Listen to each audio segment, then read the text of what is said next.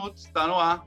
Eu sou Oswaldo Coelho e toda semana recebo o sócio-economista da VLG Investimentos, Leonardo Melani, para uma conversa sobre o panorama do mercado financeiro diante das notícias e também sobre temas de interesse dos nossos seguidores aqui no podcast. Seja muito bem-vindo! Não custa dar o aviso de sempre. Esse programa não faz qualquer tipo de recomendação de compra ou venda de valores e ativos mobiliários. A proposta é apenas gerar um debate sobre os temas em evidência do noticiário econômico e como que podem influenciar no mercado financeiro nos seus investimentos. Abrimos mais uma semana com recorde histórico da B3, com o índice Bovespa rompendo pela primeira vez os 130 mil pontos. Quer saber como você pode aumentar ainda mais os seus ganhos com o aumento atual da Bolsa de Valores brasileira? Então siga nesse programa aqui conosco. Depois aproveita para compartilhar esse episódio com todo mundo.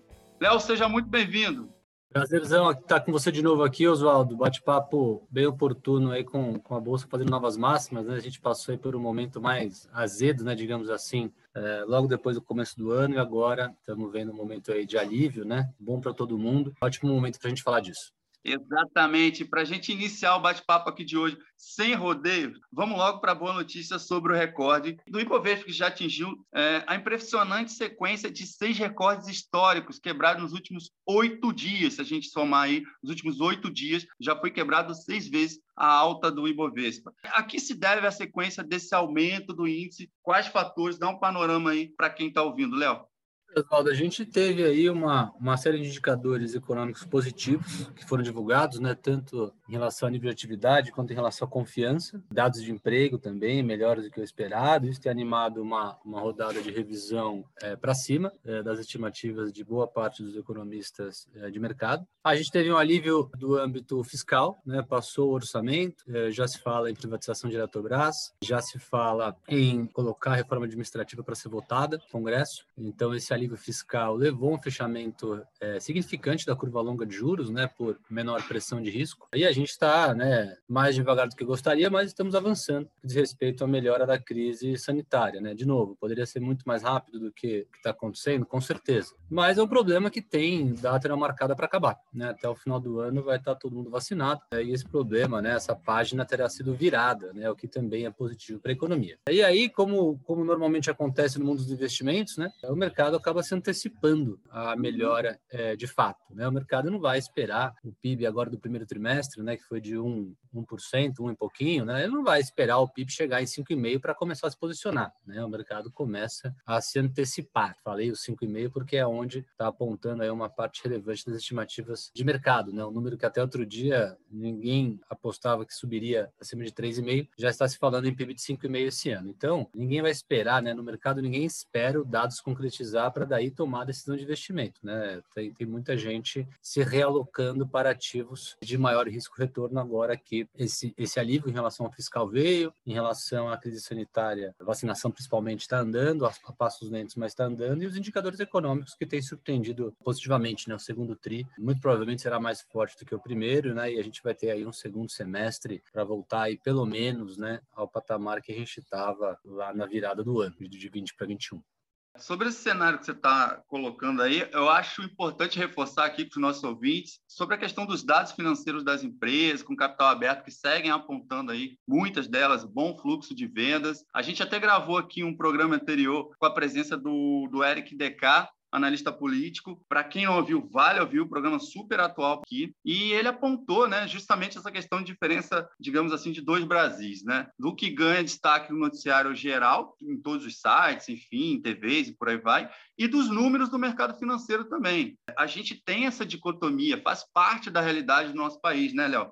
É, sim, tem o lado tem um lado legal em relação a isso e o lado não tão legal, né? O lado legal é que a gente pode se beneficiar disso e fazer investimentos assertivos, né? Eu acho que o melhor exemplo aqui é a bolsa mesmo, onde a gente consegue ser sócio das melhores empresas, né? Das maiores e melhores empresas do país, que se beneficiaram é, da crise. A grande verdade foi essa, né? Boa parte dessas empresas, né? As, as grandes e gigantes se beneficiaram da crise, seja porque é, e aí vem a parte triste da história, né? O pequeno e médio empresário é, acabou sofrendo muito e muitas vezes acabou não sobrevivendo, né? Então essa esse market share sendo abocanhado aí pelas empresas de capital aberto, pelas empresas é, grandes, né? E aí o outro lado da moeda é esse que estava mencionando, né? A economia real, quando a gente pensa no pequeno e médio empresário, né? Ele ainda está se recuperando, está se recuperando de uma maneira mais lenta, ele se recupera, mas perdeu market share, ou está mais endividado, ou é, acabou engavetando um projeto que, puta, para relançar demora, né? Então, é, infelizmente, na, na pequena e média empresa, né? Ainda não chegou na ponta, né? Essa recuperação que a gente já vive no mundo dos investimentos quando a gente pensa em ativos mobiliários, quando a gente pensa em bolsa, quando a gente pensa em fundo de investimento, quando a gente pensa em investimento lá fora, quando a gente pensa em fechamento de curva de juros e tudo que a gente pode ganhar de dinheiro no mundo de renda fixa por conta desse movimento, né? Então, a gente tem sim essa diferença, Oswaldo. Infelizmente, pelo lado é, do pequeno e médio empresário, felizmente, pelo lado do investidor, né, que consegue se aproveitar aí de, digamos, de uma melhora mais rápida das empresas de capital aberto, né? A bolsa, por que a bolsa está fazendo novas máximas, né? Porque lá dentro tem um monte de exportador que se beneficia do momento global é, super positivo, porque lá dentro tem é, bancos que estavam largados e divulgaram resultados positivos agora, porque lá dentro tem as maiores varejistas, os maiores shoppings, as maiores empresas é, de serviço, é, e natural que essas empresas se recuperem é, mais rápido. Então é oportunidade aí para o investidor, para quem poupa, né, conseguir multiplicar seu capital. Né?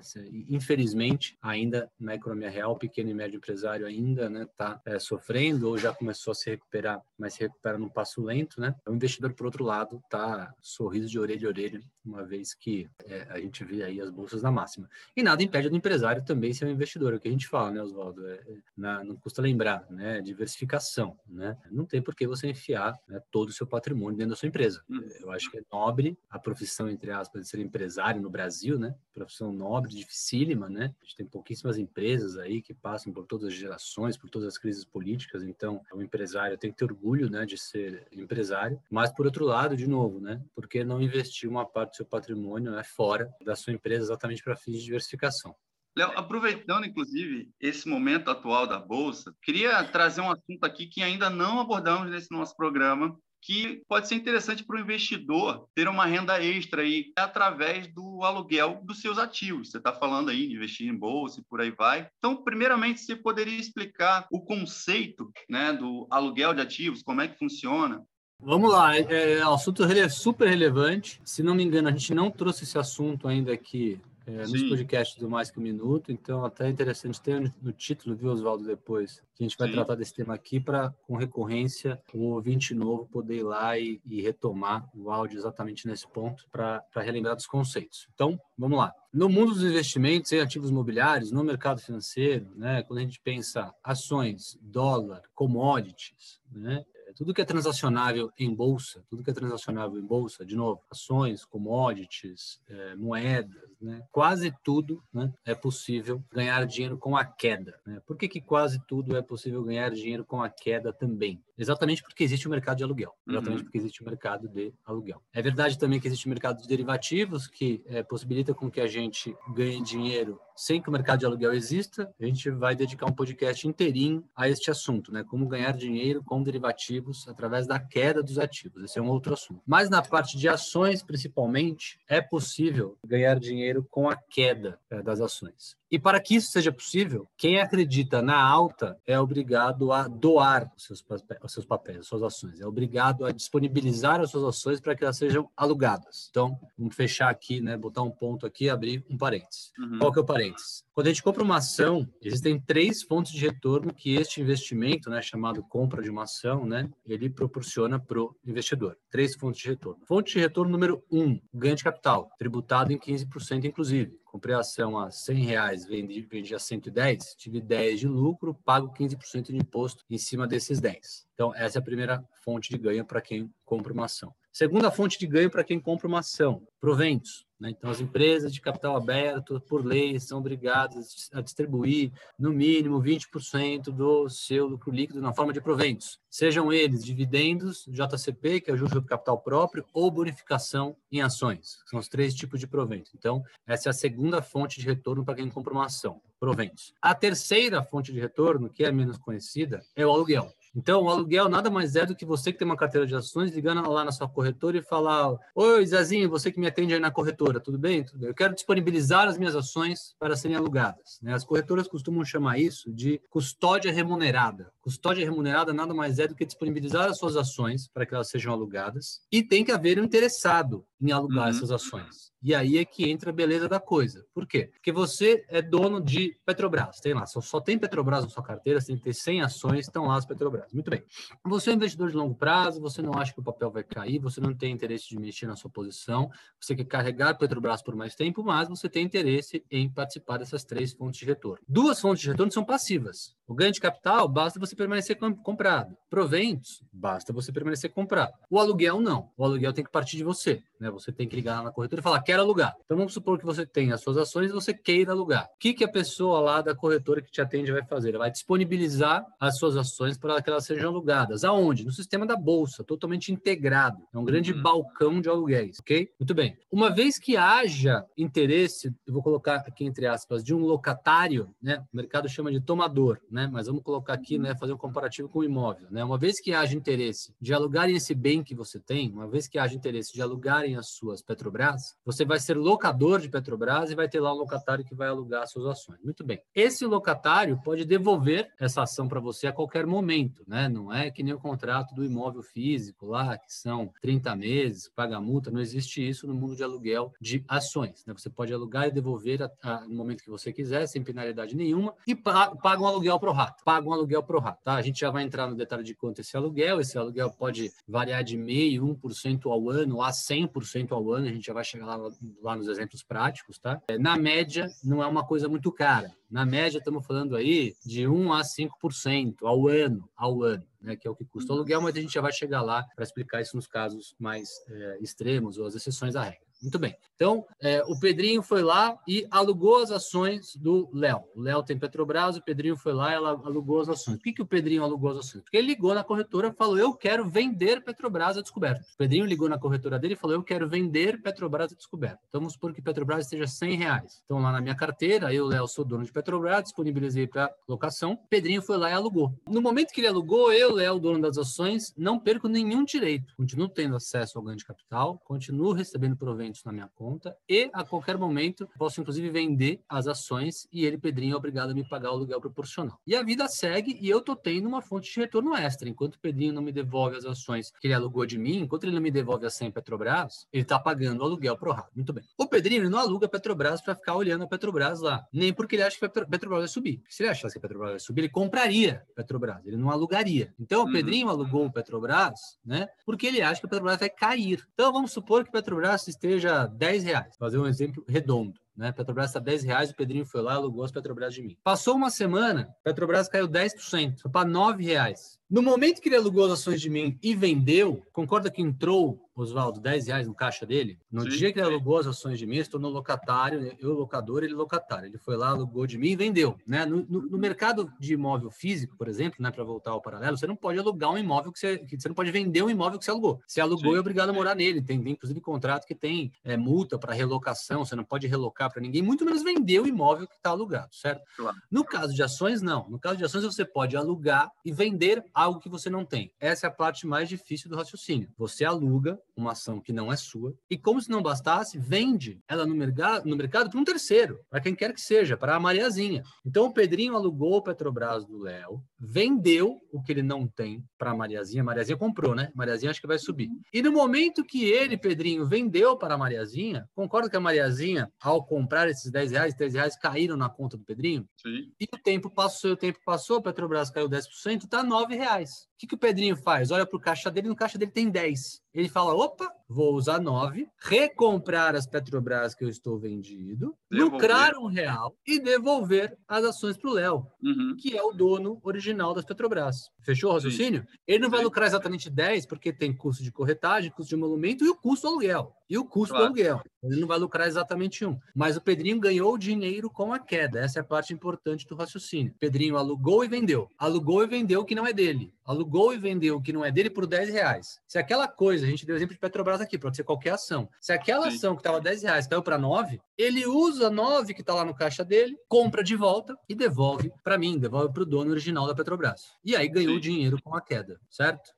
Eu acho que está claro, assim, o exemplo foi bem didático. Eu ia até te perguntar esse conceito que você já colocou, que acho que algumas pessoas já leram, já ouviram falar da venda descoberto, e eu acho que ficou claro aqui que quem é o tomador ali, né, quem pega emprestado, é justamente esse investidor que está fazendo a venda descoberta, ou seja, ele não tem o ativo e ele está pegando para poder negociar um ativo que não é dele. E isso vender um ativo que não é dele. É isso. Exato. Então, tá. Isso vai então, dar tá dois claro. ganchos futuros. Isso vai dar dois ganchos futuros para a gente. O gancho número um é falar de de derivativos que ganham dinheiro com a queda. Né? Uhum. Vai ser um outro, um outro programa. E um outro programa também que é, vai ser necessário entender esse conceito da venda descoberto, vai ser um, um programa dedicado à estratégia long short. Uhum. A, estratégia, a, estratégia, long short ela só exige porque só existe porque existe o short. E o short é sinônimo de venda descoberto, né? O americano, o estrangeiro chama de short, né? Uhum. Em português, venda descoberto. Então, a estratégia long short, Oswaldo, ela só existe por causa deste mercado de aluguel, porque existe o um mercado de aluguel ativo, porque tem gente querendo alugar a sua custódia de ações. Possibilita que a estratégia exista.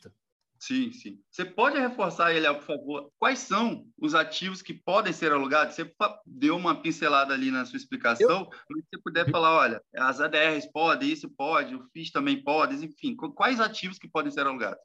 Fundos imobiliários, por enquanto, não podem. A Bolsa está prometendo isso há algum tempo já. Fundos imobiliários, por enquanto, não podem. A pessoa física, e esse motivo eu não sei porquê, a gente vai ter que até pesquisar depois, a pessoa física, por enquanto, não consegue é, entrar vendida descoberto em BDRs, mas o institucional pode, que é uhum. um tanto quanto estranho, né? Então, é, lição de casa nossa aqui para trás do porquê. Então, é, o investidor pessoa, pessoa física não consegue é, entrar short em BDR, ficar vendida descoberto em BDR. E ações todas todas que é, tem alguém querendo alugar, vai ter alguém podendo tomar esse aluguel é, e vender. Nos outros ativos, moeda, commodity, juros, envolve derivativo, não envolve o aluguel de nada, envolve derivativo, uhum. né? E a gente vai tratar é, num outro dia, no outro programa. Então, sendo objetivo aqui, ações. Direto com ações conseguimos.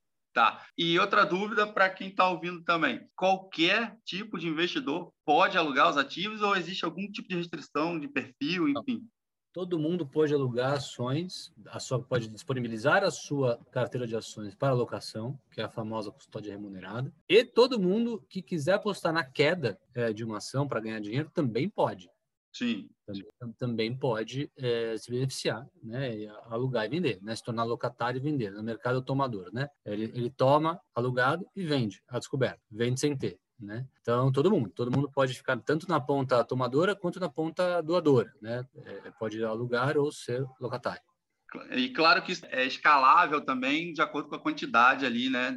O lote de ações que estiver sendo negociada, né? Quanto maior ações, ali, tem chance. Certamente. As ações que têm mais liquidez têm mais tem mercado de aluguel mais desenvolvido, mais líquido. As ações que têm menos liquidez diária, negociam menos, né? Está refletido lá no mercado de aluguel também mais murcho. Exatamente. Assim como e eu o, o falar... também, o volume, né? Tipo, se, se, a pessoa comprar ali 10 mil ações ou 50 mil ações, digamos, para negociar, ele consegue diluir, como você falou, os emolumentos, a, as taxas e tudo mais, e aí sim ele tem algum tipo de retorno bacana aí nessa negociação.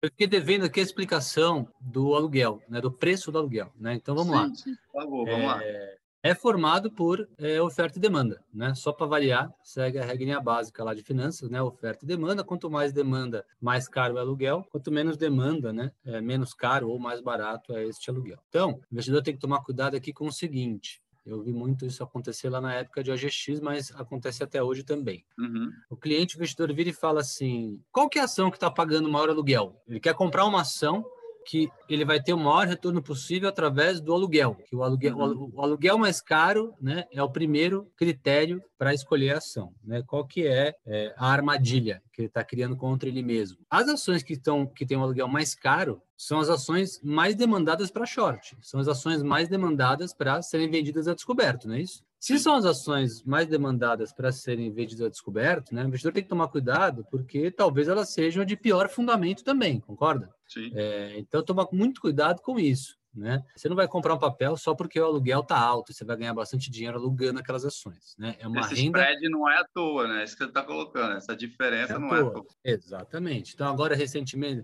vamos dar o um exemplo mais antigo e o exemplo mais recente. O exemplo mais antigo, o OGX. O OGX já chegou a negociar o aluguel de OGX na época, chegou a negociar 90% ao ano, por exemplo. Por exemplo. E virou pó. Pronto, virou pó. E as agora. pessoas compravam a GX pensando no aluguel e aí virava pó, mais rápido do que fazer os 90% de ganho ao ano, não é isso? Sim. Não adiantava nada. Agora, recentemente, né, quais são as, foram as ações né, que ficaram com os aluguéis mais caros né, por conta da pandemia? Shopping varejo físico. Shopping varejo físico até 60, 90 dias atrás, Oswaldo, os aluguéis estavam rodando aí ao redor de 4 a 7% ao ano, tá? Ambev, né, historicamente aluguel barato, estava no aluguel caro, estava no aluguel mais próximo de 5% ao ano. Então todo mundo que se, eh, se prejudicava com os lockdowns era um fonte de o investidor ficava atraído por ganhar dinheiro com a queda. É, o investidor queria apostar contra, né? Não queria apenas não ter ação, porque quando você não tem ação, você ninguém nem perde. Não, eu queria estar vendido naquela ação porque eu acredito no potencial de queda, né? Então, ah, os aluguéis dessas ações ficaram mais caros agora, por exemplo, né? Lá na época da Dilma, o aluguel mais caro era Petrobras, Eletrobras e Banco do Brasil. Queria todo mundo queria shortear, né? Entrar vendido descoberto nas estatais, né? Então, é, tinha ficado devendo essa explicação do custo do aluguel. Beleza. O Léo, embora o doador perca ali o, o, direito a voto nas assembleias das empresas, por exemplo, quando ele está com a ação dele ali emprestada, alocada, ele, tá, ele mantém o direito a receber dividendos e juros sobre capital próprio, mesmo sem estar ali com os ativos em mão, certo? É uma coisa que é importante deixar é. claro é. para quem está ouvindo. É exatamente isso. Lembrando que o ativo continua aparecendo para ele. O ativo não some da carteira dele. O ativo Sim. continua aparecendo lá e numa outra linha lá embaixo, no extrato dele, vai estar como doado, vai estar como alugado. Né? O alugado uhum. no mercado vem como doado. Né? O ativo continua aparecendo para ele lá. Ele, ele, continua podendo vender o ativo, inclusive, a qualquer momento. Né? Então é exatamente isso que você falou e o ativo não some. O ativo continua aparecendo na carteira e ele recebe os dividendos e tudo que ele tem direito da ação como proprietário, não quem alugou. Exatamente. E uma, mais uma perguntinha aqui, Léo, só para deixar claro sobre essa questão. Quais são os principais riscos desse tipo de operação de empréstimo de ativos? As pessoas devem estar se perguntando. Porque a B3, por exemplo, como você citou, ela atua como contraparte central nessas operações, o que gera aí uma segurança para quem está negociando. É, vamos lá. Então, boa pergunta, inclusive. Tem poucas coisas que funcionam no Brasil, né? Eu expliquei exatamente isso para um cliente esses dias, né? Que me fez, coincidentemente, exatamente essa pergunta, né? Que está me fazendo. E aí, brincadeira que eu fiz com ele, né? Com todo fundo de verdade, qual que é, né? Existem poucas coisas que funcionam no Brasil, né? Você vai lá e se separa da sua mulher. Então, você vai ter que acabar pagando, né? Uma, uma pensão. É, ah, você casou, teve filho e tal, não sei o quê. A pensão não pagar, você vai preso. Vão até sua casa de prender, não tem jeito. Teve até jogador de sim. futebol já. Zé Elias, do Corinthians. Teve até jogador de futebol que já foi preso por causa disso. Da é, pensão, então, isso, a pensão. A pensão. Funciona no Brasil. Ponto número dois que funciona no Brasil, né? Das raríssimas coisas que funcionam no Brasil direito, né? Alienação fiduciária de imóvel que você parcelou. Né? Você foi lá, fez um financiamento imobiliário no banco, não pagou a primeira parcela, recebe um aviso, não pagou a segunda parcela, recebe uma ligação, não pagou a terceira parcela, cara, é liquidação extrajudicial. Então, alienação fiduciária de imóvel funciona. É impressionante como esse mercado realmente mudou, a legislação mudou e ficou muito mais profissional e aprimorado nos últimos anos. E o sistema de liquidação financeira da Bolsa. Por incrível que pareça, o sistema de liquidação é, financeira na Bolsa é infalível. Essa palavra é forte, né? O sistema de liquidação financeiro na Bolsa é infalível. É a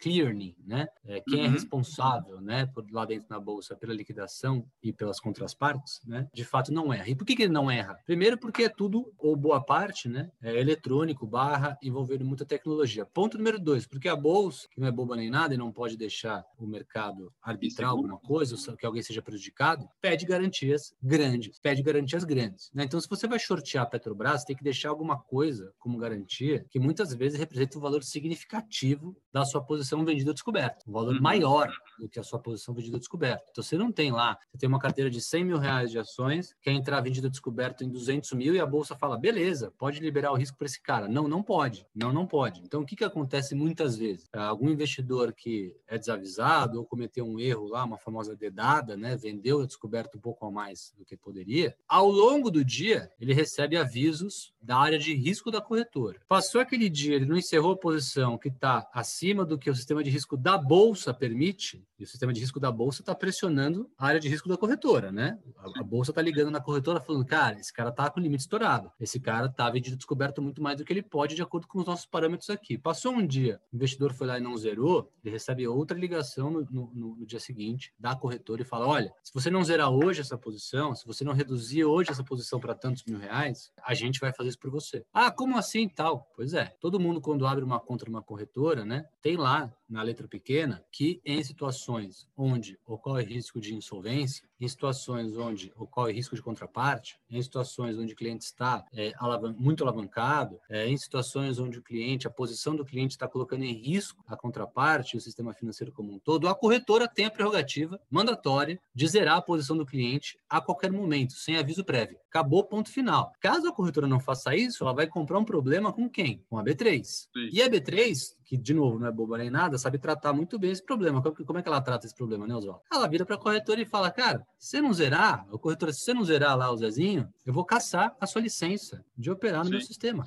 Acabou o ponto final. Fim. E a corretora não deixa nem. Não, não chega nem perto disso acontecer. Por que, que não chega nem perto disso acontecer? Porque o sistema de risco, a área de risco da corretora, já no primeiro dia acende uma luz amarela, no segundo dia ela acende uma luz vermelha. Uhum. E, e, a área de risco da corretora vai lá e zera o cliente, acabou, entra na conta do cliente zero. Então, é, é, esse sistema é bastante forte, bastante sólido, não dá errado, não dará errado, porque é, faz parte aí das pequenas coisas, né, que, das poucas coisas que funcionam no Brasil está chegando ao fim dessa edição e aí eu queria deixar para você comentar mais algum ponto sobre essa questão do aluguel dos ativos, se você quiser acrescentar, que a gente não tenha passado por aqui ou tenha passado direto, enfim, e que seja é, relevante de pontuar aí. Faltou conversar sobre os riscos, né? Os riscos de mercado mesmo. Né? Você conversou sobre Sim. risco de. A gente conversou agora sobre risco de crédito, né? Isso. Risco de mercado, para quem aluga as ações, não muda nada a vida. É bom que fique claro isso. Por que, que não muda nada a vida? Porque você continua correndo o mesmo risco que você estava correndo. Você está comprado numa ação. Foi lá e disponibilizou as soluções para serem alugadas, você vai ter uma remuneração extra e você continuará correndo o mesmo risco que você estava correndo se as, se as suas ações não estivessem alugadas. Que risco é esse? As ações caírem, não é isso? Sim. Então, você está comprado, você continua é, no mesmo risco que as ações caírem, por isso que vale tanto a pena alugar as suas ações, né? Se você tem uma visão de médio e longo prazo, não tem o menor sentido você não alugar. Afinal de contas, tem uma rentabilidade extra lá que está pipocando na sua frente, basta você acessar a sua corretora para disponibilizar suas ações para que elas sejam alugadas e ter essa, esse retorno extra correndo o mesmo risco que você estava correndo, que, de novo, é as ações caírem. Para quem aluga e vende a descoberto, o risco é as ações subirem, não é isso? Sim. A gente deu exemplo aqui de uma venda descoberta que deu certo, né? Eu aluguei o papel a 10 reais, vendi automaticamente, aluguei e vendi automaticamente, né? Tava lá numa posição descoberto e no meu exemplo, né, o papel tinha recuado 10%, tinha ido para 9 reais. Mas se o papel for para 12, por exemplo, problema, né? Quando você vendeu ele a 10, entrou só 10 na sua conta. E agora você precisa tirar 2 de algum lugar para recomprar Sim. com 20% de prejuízo, não é isso? Então, para quem entra vendido a descoberto, o risco é o papel subir, né? É o risco contrário de quem está comprado. Daí aquela margem de garantia que você estava citando agora há pouco, né? Para poder cobrir. Beleza, Léo. Eu queria te agradecer. Eu acho que esse programa a gente precisava passar por esse tema, a gente não tinha falado ainda. E na semana que vem eu conto com a tua presença aqui mais uma vez. Tchau, Oswaldo. Um abraço para todo mundo. Falamos na semana que vem de novo. Então é isso. Para você que está aí no seu celular, no carro, fazendo seu exercício do dia a dia, muito obrigado por nos acompanhar até aqui. Para seguir bem informado a respeito do noticiário financeiro, acompanhe o site mercadominuto.com.br e siga as redes sociais pelo Mercado 1 Minuto. Só botar o arroba ali, arroba Mercado Minuto. Até a próxima semana. Tchau, tchau.